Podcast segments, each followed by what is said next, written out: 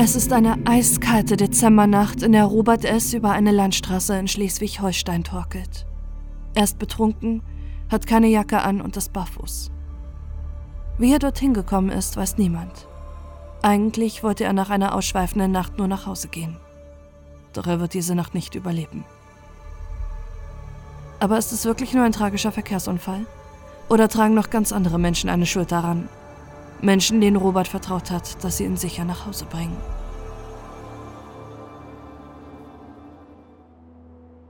Der 30. November 2002 beginnt als feuchtfröhlicher Samstagabend. Robert S. und seine Freunde wollen in eine Großraumdisco. 20 Kilometer von Lübeck entfernt. Der 18-jährige Gymnasiast ist das erste Mal dort. Die Stimmung ist ausgelassen. Sie feiern und Robert trinkt mehrere Bier und Wodka O, bis er stark alkoholisiert ist. Selbst Stunden später hat er noch einen Blutalkoholwert von 1,99 Promille. Um 2.45 Uhr verlässt Robert die Großraumdisco. Er sagt seinen Freunden nicht Bescheid und lässt seine Jacke zurück. Nur in einem dünnen Pullover torkelt er raus in die kalte Dezembernacht bei 3 Grad Celsius. 15 Minuten später hält ihn eine Polizeistreife an. Er ist nur 300 Meter weit gekommen und liegt zusammengekauert vor der Einfahrt einer Mülldeponie. Er ist nicht ansprechbar und blass. Sie rufen den Krankenwagen. Währenddessen kommt Robert wieder zu sich. Den Rettungskräften kommt er betrunken vor, allerdings nicht lebensgefährlich alkoholisiert. Nach 40 Minuten Einsatz steht Robert es wieder auf der kalten Straße. Allein und ohne Jacke. Warum der Schüler nicht nach Hause gebracht wird, obwohl er betrunken und nur mit einem Pullover unterwegs ist, weiß bis heute niemand. Der Rettungsdienst sagt aus, sie haben Robert wieder in die Obhut der Polizei gegeben. Die Polizei sagt, es wäre genau andersherum gewesen. Wer lügt und wer die Wahrheit sagt, kann nicht mehr rekonstruiert werden. Wenige Minuten nach dem ersten Polizeieinsatz klingelt es bei Ulrike und André B., die mit ihren Kindern das Haus an der Einfahrt der Mülldeponie bewohnen. Robert S. steht wankend vor ihnen. Er leiht, kann sich kaum auf den Beinen halten und hat die Augen nur halb geöffnet. Er sagt ihnen, dass er mit seinen Eltern in dem Haus wohnen würde und versucht reinzugehen. Das Ehepaar hält ihn davon ab. Sie erklären ihm, dass es sich um eine Verwechslung handeln muss, doch Robert lässt sich nicht abbringen. Seine Verwirrung kommt mutmaßlich daher, dass er am selben Tag mit seinen Eltern innerhalb Lübecks umgezogen ist. Der 18-Jährige wankt durch den Garten der Familie B, versucht durch den Wintergarten reinzukommen, ruft den Eheleuten zu, dass er nur seinen Schlüssel vergessen habe, aber es auf jeden Fall sein Zuhause wäre. Er will nur ins Bett, weil ihm so kalt ist und er müde ist. Das Ehepaar kann den hilfsbedürftigen und alkoholisierten Schüler nicht davon überzeugen, dass ihr Haus nicht sein Wohnhaus ist, weshalb sie das tun, was sie für solch einen Fall für richtig halten. Sie rufen die Polizei. An diesem Abend haben Hans-Joachim G. und Alexander M. Streifendienst. Sie sind schon lange Zeit im Dienst und geschätzte Kollegen. Der Beamte G. ist seit 39 Jahren Polizist. Bereits über den Funk haben sie gehört, dass es einen Einsatz auf der Landstraße gegeben hat und fahren den Einsatz an. Doch das, was sich vor dem Haus der Familie abspielt, beschreiben sie später als befremdlich und grotesk. Hilfe leisten sie Robert nicht. Wirklich ernst nehmen sie die Lage des unterkühlten, betrunkenen Jugendlichen auch nicht. Alexander M. sagt stattdessen zu Robert, ich bin der Präsident der Vereinigten Staaten und mein Kollege ist Mickey Mouse. Der 18-Jährige lacht. Er befindet sich nicht mehr in einem Zustand, in dem er mitbekommt, dass die beiden Polizisten ihn vorführen und sich in seiner hilflosen Lage über ihn lustig machen. Sie verweisen ihn aus dem Garten der Eheleute B. Als sie sehen, dass er sich langsam auf den Weg macht, fahren Alexander M. und Hans-Joachim G. selbst mit ihrem Streifenwagen los. Im späteren Prozess sagt G., er wirkte nicht hilflos. Er hatte eine leichte Fahne, sonst war er gut drauf. Kurze Zeit später drehen sie allerdings wieder um. Sie wollen schauen, ob Robert S. wirklich gegangen ist. Er ist es nicht.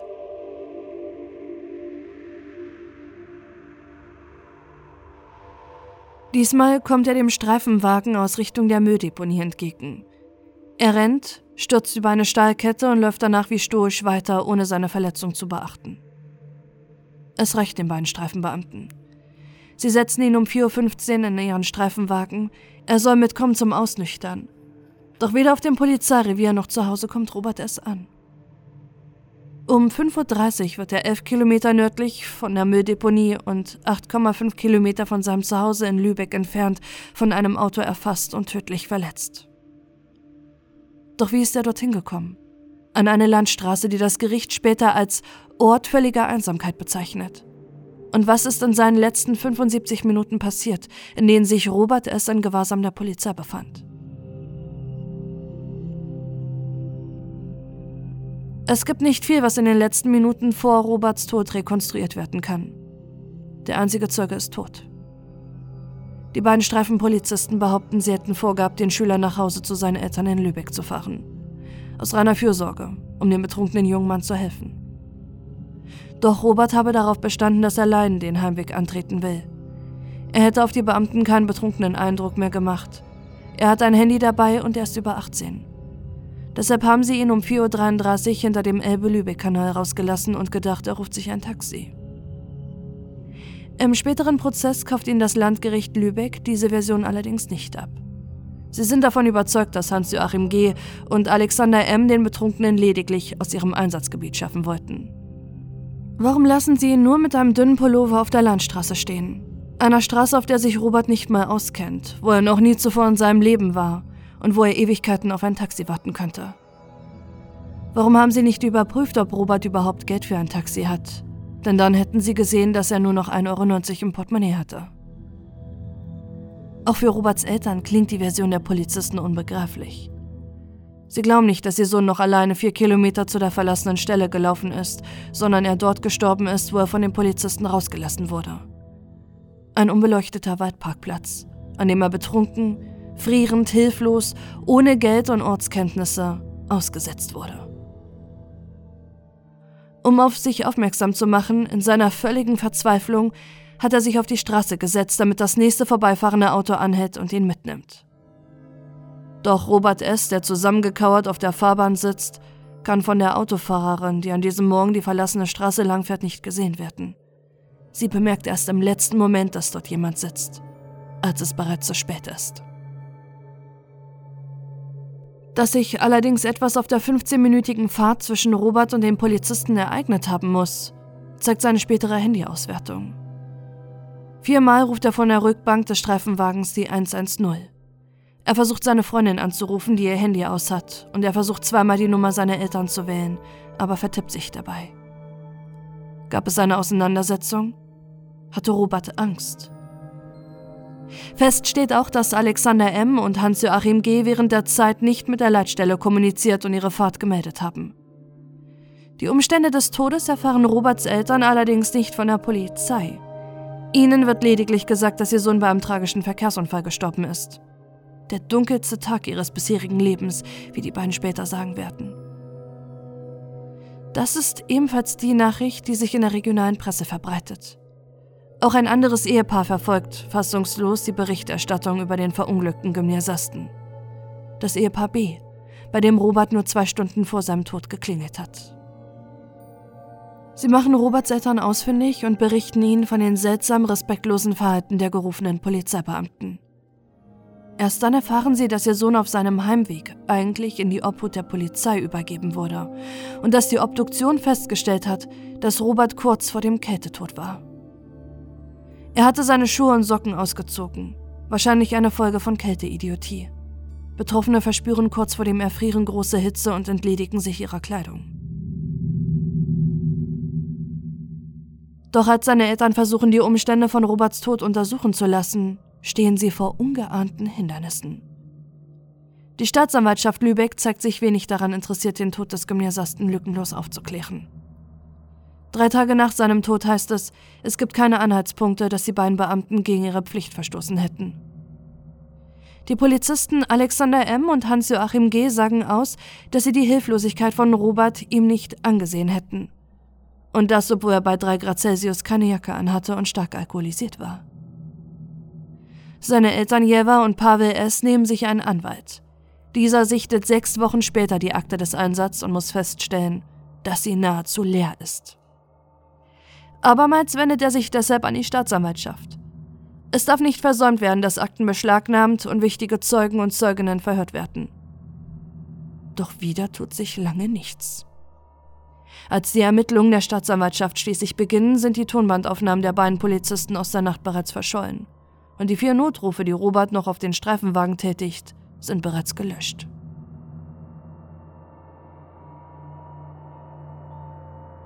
Im September 2003 werden die eher zaghaften Ermittlungen der Staatsanwaltschaft eingestellt. Doch es ist eine Entscheidung, mit der weder Roberts Eltern noch ihr Anwalt leben wollen. Sie fordern eine lückenlose Aufklärung dessen, was sich in der Nacht auf den 1. Dezember 2002 ereignet hat. Es beginnt ein vierjähriger Kampf. Zuerst wird der Fall von der Staatsanwaltschaft Lübeck und schließlich auch von der Generalstaatsanwaltschaft Schleswig abgelehnt. Als Grund wird angeführt, dass der Tod des 18-jährigen Schülers eine schicksalshafte Verkettung unglücklicher Umstände ist und daher niemand die Verantwortung trägt. Erst nach einer erneuten Beschwerde an das Oberlandsgericht haben sie Erfolg. Es bestätigt, dass Fragen offen sind, die geklärt werden müssen. So zum Beispiel, warum die Polizisten Robert erst nicht nach Hause gebracht haben oder zumindest in eine Ausnüchterungszelle. Es wird Anklage gegen die beiden Polizisten wegen Aussetzung einer hilflosen Person mit Todesfolge erhoben. Auch die 22-jährige Fahrerin des Wagens, der Robert getötet hat, wird zunächst wegen fahrlässiger Tötung angeklagt. Ihr Verfahren wird 2006 allerdings eingestellt. Doch im bevorstehenden Prozess gegen die beiden Polizisten könnte sie eine wichtige Zeugin sein. Aber 14 Stunden vor Prozessbeginn stirbt sie selbst bei einem Autounfall.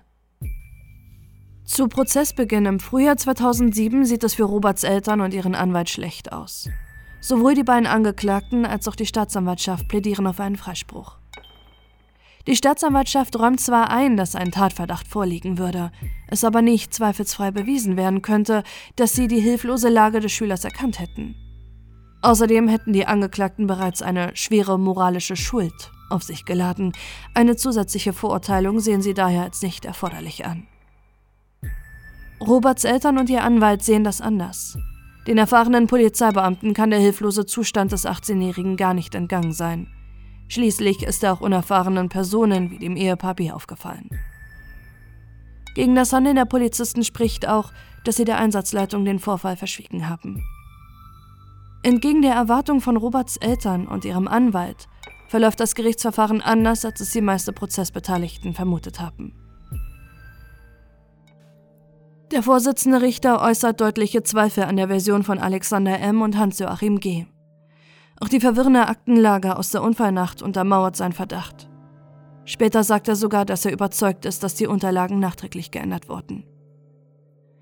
Die beiden Polizisten schweigen vor Gericht. Erst am letzten Prozesstag ringen sie sich zu einer Entschuldigung durch, die sie an Jeva und Pavel S. sowie Roberts Freunde, die ebenfalls im Gerichtssaal unter Tränen den Prozess verfolgen, richten. Es tut mir aufrichtig leid, dass der Junge gestorben ist, sagt Alexander M der selbst sechsfacher Vater ist. Sein Kollege Hans-Joachim G. sagt lediglich, für uns war er voll da. Roberts Eltern trösten diese Aussagen keineswegs. Das war keine Entschuldigung, sondern eine erzwungene Aussage, sagt Jeva S. Unter Tränen hören sie das Urteil. Der Vorwurf Aussetzung mit Todesfolge kann nicht zweifelsfrei bewiesen werden. Sie werden deshalb wegen fahrlässiger Tötung aufgrund von gravierender Sorgfaltsverletzung zu neun Monaten auf Bewährung verurteilt. Im Polizeidienst dürfen sie damit bleiben. Während sich Alexander M. und Hans-Joachim G. bis dahin selbstbewusst gezeigt haben, dass sie mit einem Freispruch das Gericht verlassen werden, nehmen sie nun mit versteinertem Blick das Urteil entgegen. Roberts Vater spricht danach zur Presse: Das Urteil ist kein Punkt für uns, an dem wir abschließen können. Unser Sohn bleibt tot. Auch wenn wir jetzt befreiter nach Hause gehen. Der Schmerz hört nie auf. Roberts Familie hätte das Urteil in Kauf genommen. Ihnen geht es nicht um das Strafmaß, sondern dass gerichtlich anerkannt wird, dass die beiden Polizisten falsch gehandelt haben. Doch die Verurteilten sowie die Staatsanwaltschaft gehen in Revision. Sie fordern einen Freispruch. Aus diesem Grund legt auch Roberts Familie Revision ein. In der ersten Hauptverhandlung wurden die beiden Polizisten nicht wegen Aussetzung mit Todesfolge, so wie eigentlich verlangt, verurteilt, sondern wegen fahrlässiger Tötung. Ein Straftatbestand, bei dem eine deutlich geringere Strafe ausgesprochen werden kann als bei Aussetzung mit Todesfolge. Außerdem fordern sie, dass die Verhandlung nicht im Zuständigkeitsbereich der beiden Polizisten stattfinden soll, sondern in Kiel, damit die Lübecker Staatsanwaltschaft nicht am Verfahren mitwirkt. Erneut stehen die Chancen für die Familie es nicht gut. Doch zur großen Verwunderung der beiden Polizisten kommt der Bundesgerichtshof der Forderung der Familie von Robert nach. Das Urteil gegen die beiden Polizisten ist so milde und muss neu verhandelt werden. Im Gegensatz zum ersten Verfahren werden diesmal die Angeklagten getrennt betrachtet. Denn der 46-jährige Alexander M. ist Oberkommissar. Sein 58-jähriger Kollege ist ihm unterstellt. Alexander M. ist es, der dem betrunkenen, hilflosen Schüler gegenüber völlig sinnlose Bemerkungen macht. Und er ist es auch, der Robert aus dem Streifenwagen entlassen hat. Das Gericht sieht ihn als treibende Kraft für die zahlreichen Versäumnisse der beiden Polizisten an, weshalb das Urteil gegen Hans-Joachim G. bestehen bleibt. Neun Monate auf Bewährung und keine Entlassung aus dem Dienst, die automatisch bei einer Strafe über ein Jahr in Kraft treten würde. Als gegen Alexander M. das Urteil verlesen wird, ist er leichenblass. Er wird zu einem Jahr und sechs Monaten auf Bewährung verurteilt. Seine Karriere ist damit beendet. Seine achtköpfige Familie steht nun vor dem finanziellen Ruin. Es ist ein Urteil, mit dem weder Roberts Familie, geschweige denn der Angeklagte gerechnet hat. Nach dem Urteil entschuldigt sich sogar seine Mutter Eva. Wir wollten nur, dass der Fall aufgeklärt wird. Dass es den einen Polizisten so schwer trifft, tut mir sehr leid. Seine Familie kann nichts dafür. Doch der Vorsitzende Richter hat sein folgenschweres Urteil begründet. Es soll dafür sorgen, dass nie wieder jemand solch einen Fehler im Dienst macht, der dazu geführt hat, dass ein 18-Jähriger sterben musste, weil er einfach nur nach Hause wollte.